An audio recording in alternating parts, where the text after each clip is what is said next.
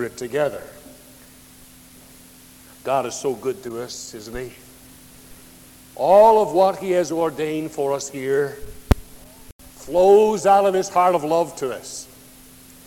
These are not negative prohibitions that God has written to keep us in line. These are expressions of God's love to promote the maximum of all possible enjoyment of health, of happiness, and of harmony in the human race. Designed for us, the Sabbath was made for man. Man wasn't made for the Sabbath, the Sabbath was made for man. That's true for all of the commandments of God. The commandments were not made for man or man for them, they were made designed specifically with us in mind. So they were made for us. Not to keep us in line but to help us to have liberty. God is not a restrictor, He is a giver of life. Jesus said, The thief comes to steal and to kill and destroy, but I am come that you might enjoy life abundantly. So the Lord has no intentions of crimping our style and killing our joy, but one of the fruit of the Spirit is joy. The kingdom of God is not meat and drink, but righteousness, peace, and joy in the Holy Ghost. So, what he's written here is really to safeguard our joy and to safeguard our health, our happiness, our contentment, and the harmony that he desires for the human race. The first four commandments that we've shared together had to do with our relationship to God, and we've reviewed those sufficiently. Then the last six deals with man's relationships with each other. Last Sunday morning, we shared with you from that commandment that says, Honor your father and your mother. God began when He started to lay down safeguards for interpersonal relationships with the home.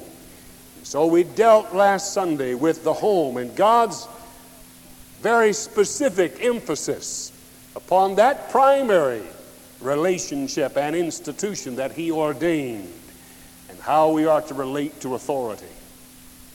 The commandment we look at in verse 14 this morning says, Thou shalt not commit adultery. That also specifically has to do with the home, does it not?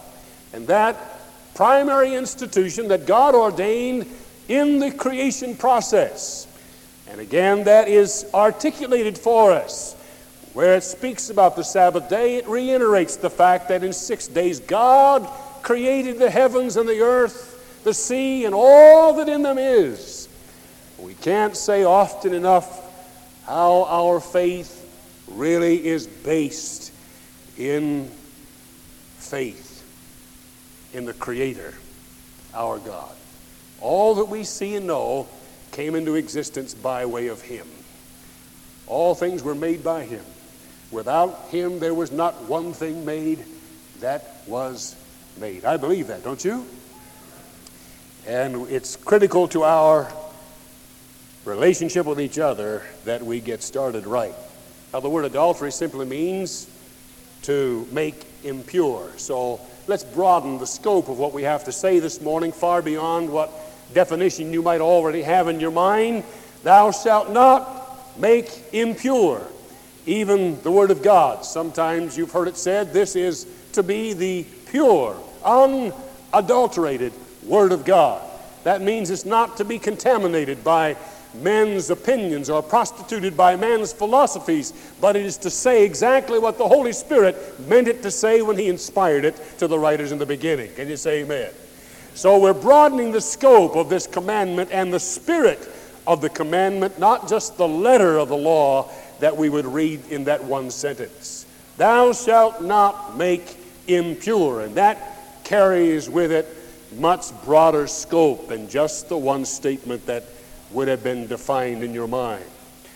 God started with the human family, He ordained it from the beginning. I'd like to break this thought in half this morning and deal with it in two specific segments. First of all, the sacredness of marriage, and we'll read the words of Jesus from the Gospel of Matthew, chapter 19, verses 4 through 6, and then the second half, the sinfulness of impurity. And we'll take a text from 1 Corinthians chapter 6, verse 18.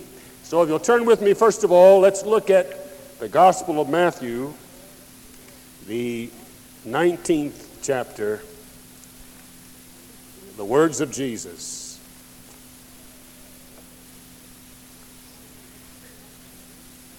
I think it's only against the background of the sacredness of what we're talking about, the sacredness of sex, that we can see the sinfulness of it. When we see God's premise to begin with, then we can understand the prohibition. And so we'll look at it from those two dimensions of the Word of God for the time He has given to us this morning.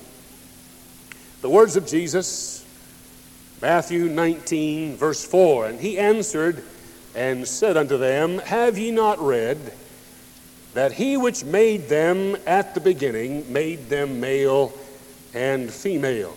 Not male and male, not Adam and Adam, but Adam and Eve.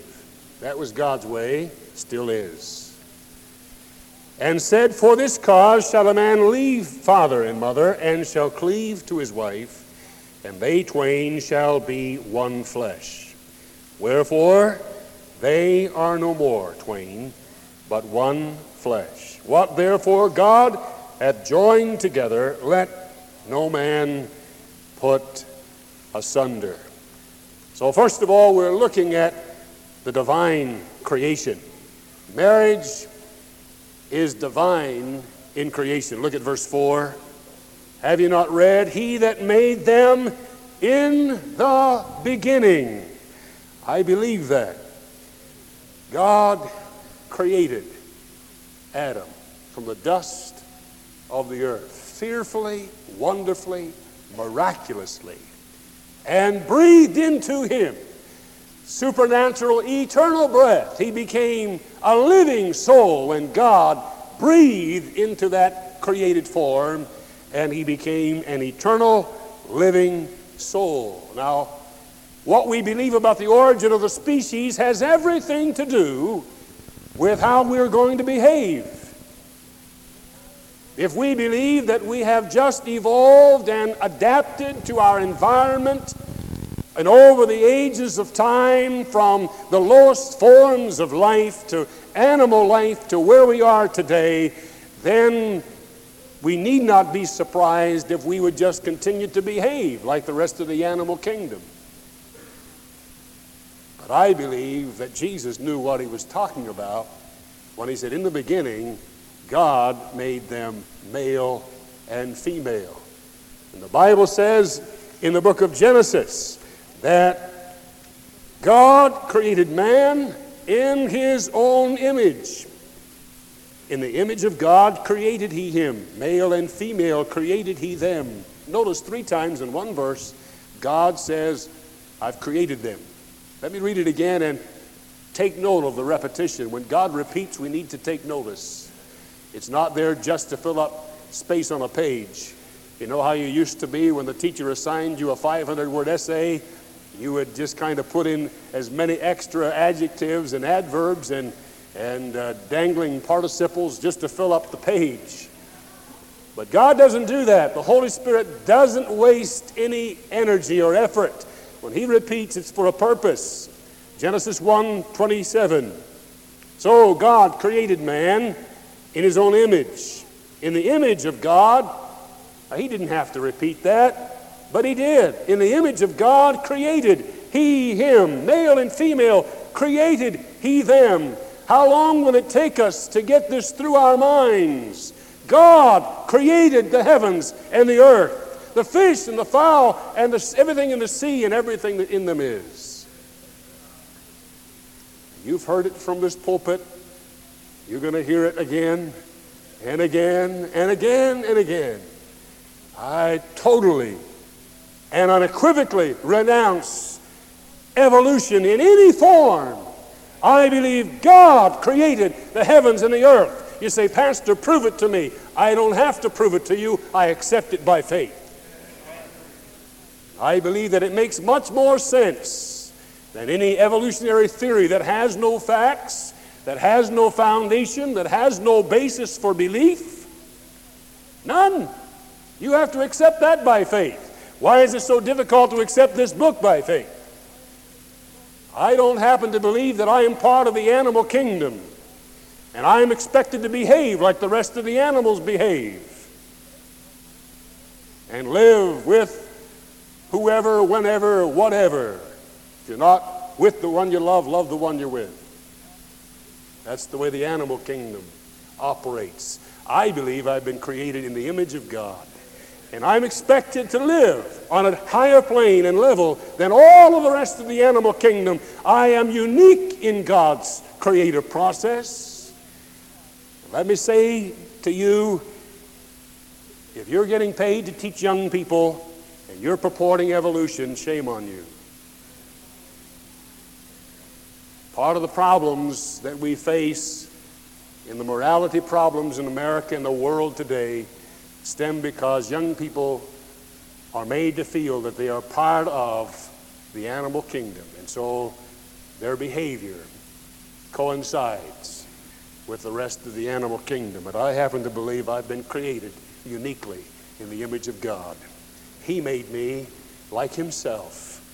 And that ability to respond back to Him is totally unique. And verse 28 says, And God blessed them and said, Be fruitful and multiply and replenish the earth and subdue it, have dominion over it, the fish and the fowl and everything that moves. But, oh, Pastor, doesn't the vertebrate and all of the fact that they have a backbone and rib cage prove that somehow man transmigrated? No, I don't think so.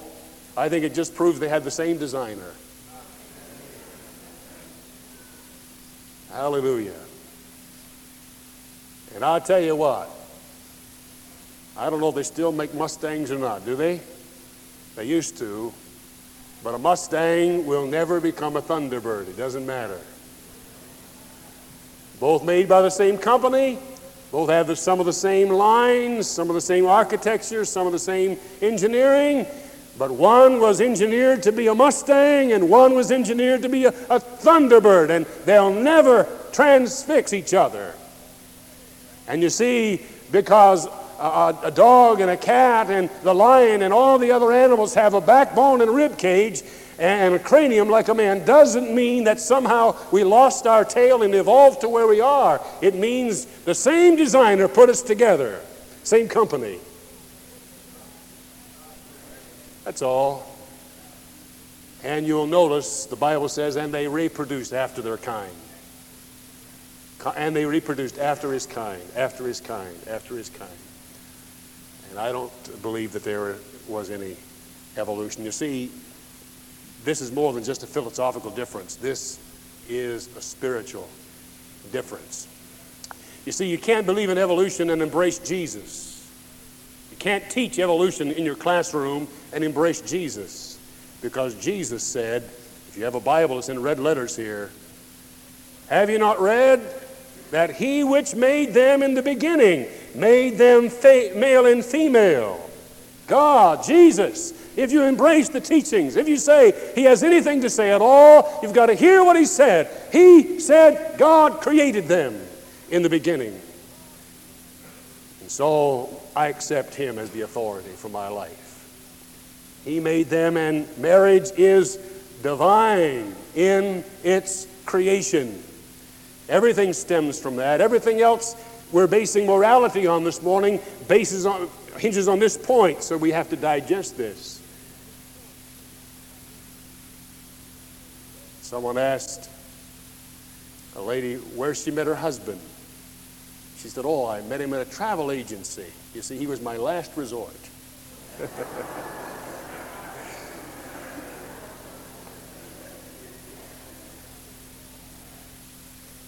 Marriage is not God's last resort. Marriage is God's first institution, His primary institution. He made them in the beginning. And I base what we're going to say on that statement. Supreme in commitment. As far as God is concerned, there's one supreme commitment that's related toward Him worship the Lord and Him only. In those vertical commitments, that's number one. But among horizontal commitments, the supreme commitment is between husband and wife. There is no other commitment on the face of the earth between human beings that can approach or equal that one.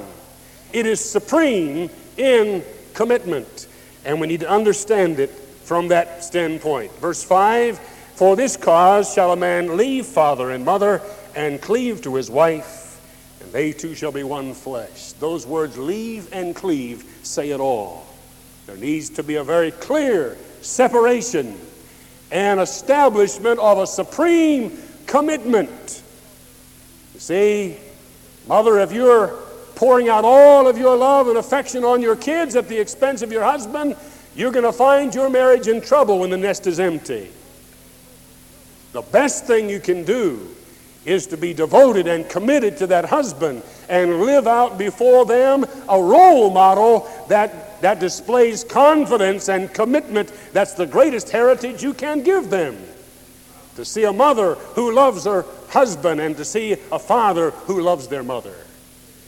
And the primary commitment is between those two people that are married to each other for this cause. What cause? For the cause of the human family that God ordained from the beginning. Should a man leave his father and mother? So that means, husbands, you're not to be married to your job. Your commitment is not to your company. Your commitment, your primary commitment is not to your, not to your executive corporation. Your first commitment is to your spouse. And that relationship is not to be sacrificed on the altar of getting ahead. Because that's going to suffer somewhere down the road as well. Supreme in commitment. And I think there needs to be a severing of the purse strings and of the apron strings.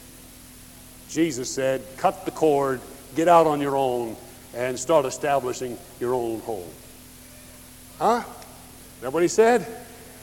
And uh, if that doesn't happen, I can predict some difficulties along the way primary, supreme commitment. Steadfast in continuation. Verse 6 Wherefore they are no more twain but one. Therefore, what God hath joined together, let no man put asunder. It is not for man's convenience or up to man's contingencies, but God meant it to be a permanent arrangement until death do us part. And if you're approaching marriage with anything less than total commitment, I wouldn't advise it. Because what God established from the beginning was one man and one woman together for as long as they can live, serving the Lord. A young lady came up to the pastor after the service was over. She said, I want to take issue with you about what you were talking about this morning. She, and he said, Well, where did you disagree? She said, Well, Pastor, it's not that I disagree about what you said. I'd just like to get in on what you said. I like that arrangement too, and I understand that area. And God is interested. And I can say to you this morning, He cares about your life and the search that you have for someone to be with. And I know God is able to work that area of your life out too for His glory. Can you say amen? If he can raise the dead and he can create the heavens and the earth, he has someone uniquely special to fulfill your life as well. Miraculous in consummation. Verse 6 says, And they shall be no longer two, but one flesh. That's a miracle. That's a miracle. Only God can do that for us. I said in the early service, for two people so totally different from Jim and Becky to be made one flesh, that's a miracle. To take an Italian and an English German and put them together and uh, provide harmony and, and wholesomeness, we have a miracle marriage.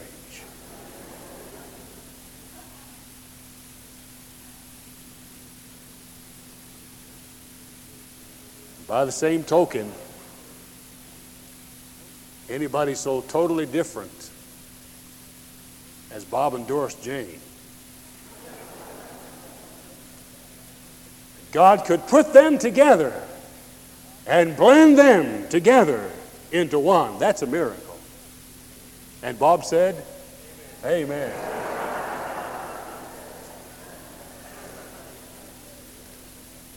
And for God to take two people so different than, than Michael and Vicky, put them together, you got a miracle going there, brother. You got a miracle, and they too shall be one flesh. And that's God's way. From the very beginning, you see, God had the idea of boys and girls. It wasn't something the devil concocted, it wasn't something he brought to light. It's sex is not the devil's thing. God instituted the most beautiful relationship that can exist between two people. It's a miracle of God. And He designed it to bless us. When we consider the depth of the dimension of that relationship, He said, That's what I want to represent me as an illustration between the relationship of the church and Christ. Read Ephesians 5 and you'll see there the mystery that he unfolds. And he says, just like when the body comes together and we have communion, that's what takes place within the lives of two people. The common union or the communion that exists, there's an equivalent. You can write the equation husband and wife equals communion in the church. I can't think of anything more sacred than that, can you? Communion. Hebrews said marriage is honorable in, in all God has ordained for us. The other side we'll need to look at 1 Corinthians 6 18.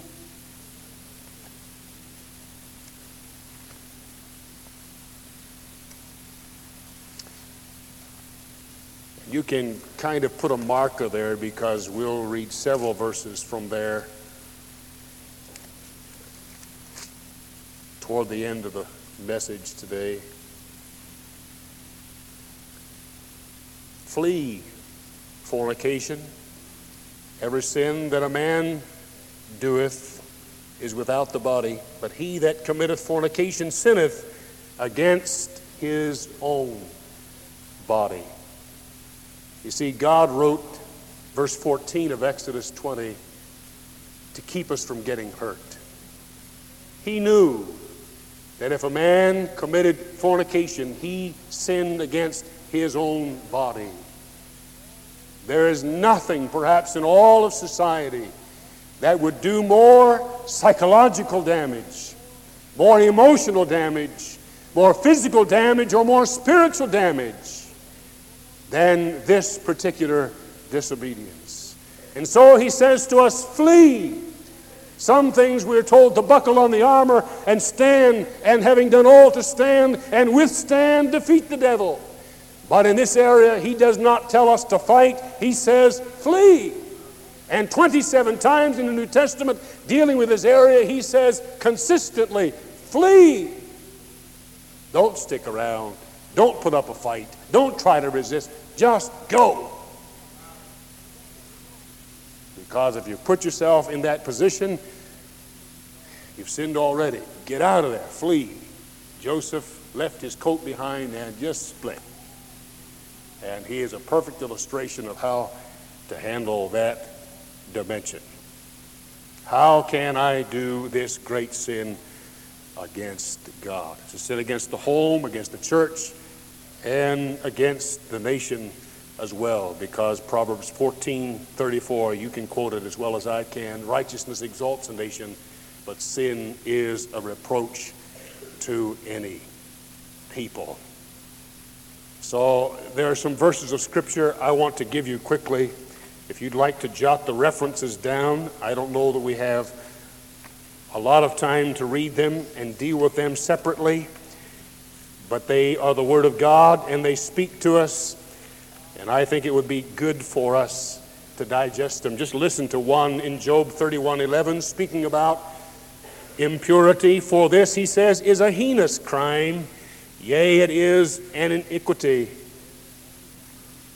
to be punished by the judges, for it is a fire that consumeth to destruction. It is a fire that consumeth to destruction. With that same thought in mind, let me read from Proverbs, the sixth chapter, the 26th verse. Let me just turn quickly and listen. Verse 27 Can a man take fire in his bosom and his clothes not be burned? Can one go up on hot coals and his feet not be burned? So he that goeth into his neighbor's wife, whosoever toucheth her, shall not be innocent. Verse 32 Whoso committeth adultery with a woman lacketh understanding, for he doth destroy his own soul. Underline that. For he doth destroy his own soul. Same thing Paul wrote in Corinthians. We sin against our own body. It's impossible to take fire into your bosom and your, your clothes not be burned. How do we handle, what do we do about this built in emotion that God has given to us? There are several ways to handle this. Number one is repress those God given drives and feelings. Repress them. What does that mean? It simply means build a bridge, build a barrier. Just close off the flow uh, of those emotions, like building a, a, a front of a dam. Now, the water is still flowing behind the dam. And once the water continues to flow, what's going to happen? You've got the dam built.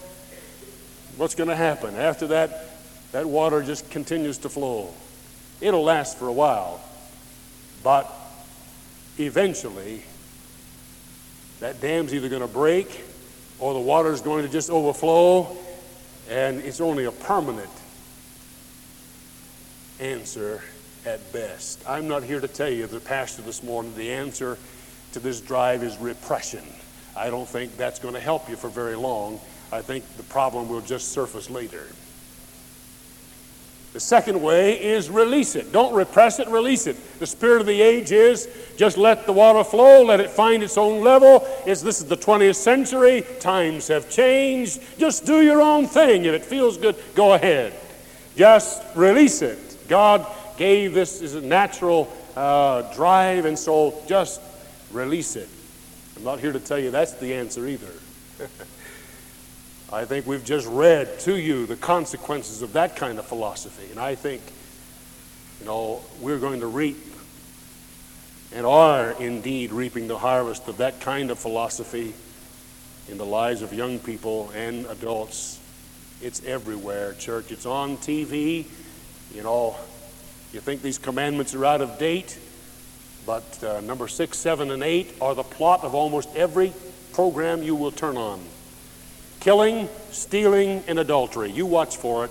Those three commandments are the plot that all Hollywood centers around stealing, killing, and adultery. And if it doesn't have those, they don't seem to have any more between their ears to put something together that makes sense. It's on about a third or fourth grade juvenile level. They've never really satisfied juvenile curiosity, and they are just little kids trying to put down on paper their own frustrations and fantasies. That's the only answer I can give you. There is just absolutely little intellectual credibility that comes across that too. It's everywhere. It pervades our entire society. And the answer seems to be not repression, release it. What's the answer? Number three, redeem it. I'm so glad that we have a Jesus who we can bring into our life, who can bring with him a control mechanism. He satisfies my soul, he fills the empty place. His love is in control. I'm enraptured by his grace. Tis heaven to be about him. I cannot live without him. Hallelujah. He comes and brings lordship over my physical appetite. You see, I don't want to kill myself with my fork and spoon. And so I've got to have the lordship of my in my life over my diet. I've got to have control in other natural areas of my life, and it's simply bringing Jesus Christ as the keeper of my soul and bringing Him into that dimension consciously of my life. That's not repressing it. That's not releasing it, that's redemption because when Jesus comes, the tempter's power is broken. When Jesus comes, the tears are wiped away. Hallelujah. He's able to bring control and He's able to bring redemption into that area of my life. Not only that one, but every other area. Hallelujah. I'm so glad for the verse of Scripture that says, Unto Him who was able to keep us from falling and present us faultless before the throne of His glory. You can't keep yourself. There's no force that you can repress those natural drives, but there is a controller, one who's come into our hearts and our lives to bring with Him, hallelujah, hallelujah, the dynamic that makes it possible to experience the maximum of all that God has ordained for us from the time of creation in the beginning. Hallelujah. Hallelujah. Now we need to look at the remedy. Because I know that in an auditorium this size, there must be those who feel extremely uncomfortable even reading verse 14 of chapter 20. But I want you to know something this morning. There is a remedy for guilt the blood of Jesus Christ. In Isaiah, the first chapter, God says, Come now and let us reason together. Though your sins be of scarlet, they shall be white as snow. Though they be red like crimson, they shall be as wool. That's why I do what I do, because I have good news to give everybody I meet. The gospel simply is a word meaning good news. You don't have to live with guilt you can be free indeed. Free today. Hallelujah. That's good news. If you still have your Bible open to 1 Corinthians 6, verse 9 For ye know ye not that the unrighteous shall not inherit the kingdom of God. Be not deceived. Neither fornicators, nor idolaters, nor adulterers, nor effeminate, nor homosexuals, nor abusers with themselves with mankind, nor thieves, nor covetous, nor drunkards, nor revilers, nor extortioners shall inherit the kingdom of God. You mean, Pastor, they won't go to heaven? That's exactly what I mean. That's what God's Word says right here. Black ink on white paper. It's exactly what it says. But oh, there's a conjunction there. Verse 11. And such were some of you, but you are washed, but you are sanctified, praise God, and you are justified in the name of the Lord Jesus and by the Spirit of our God. Oh, what a tremendous conjunction that is. And such were some of you, but you're washed, but you're sanctified, but you're justified by the Spirit of our God.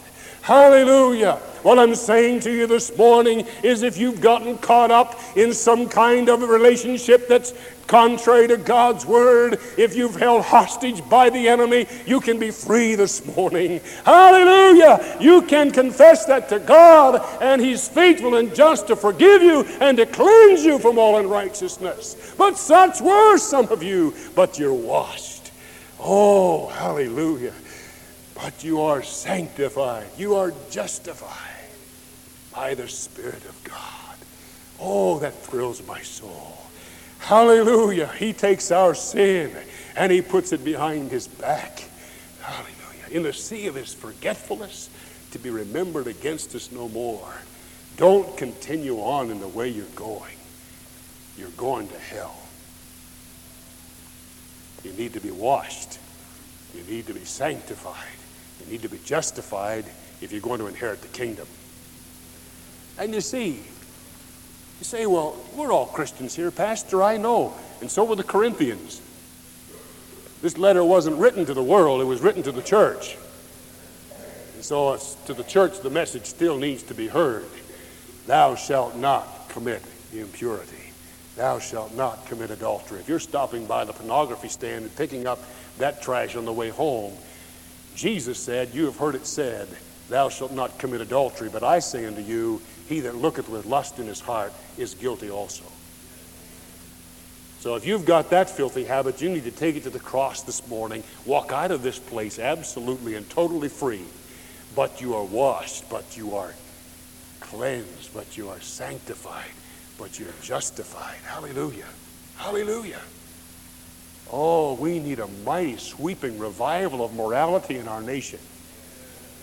And it's got to start right here in this church. Can't start out there somewhere. Abortion is a horrible, heinous thing.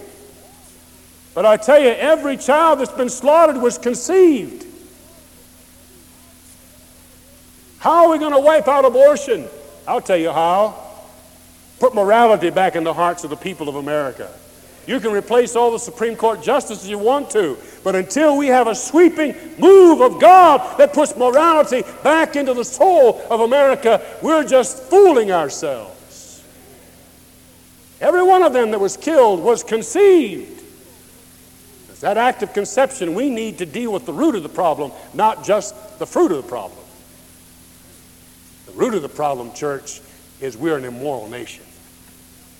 Until we get morality back, we're fooling ourselves, putting band aids on cancer. We've got to have a revival of morality back again in our heart and our mind. Oh, God, sweep over this church. God, sweep over this community. Sweep over this state until the people of God are the people of God. Hallelujah.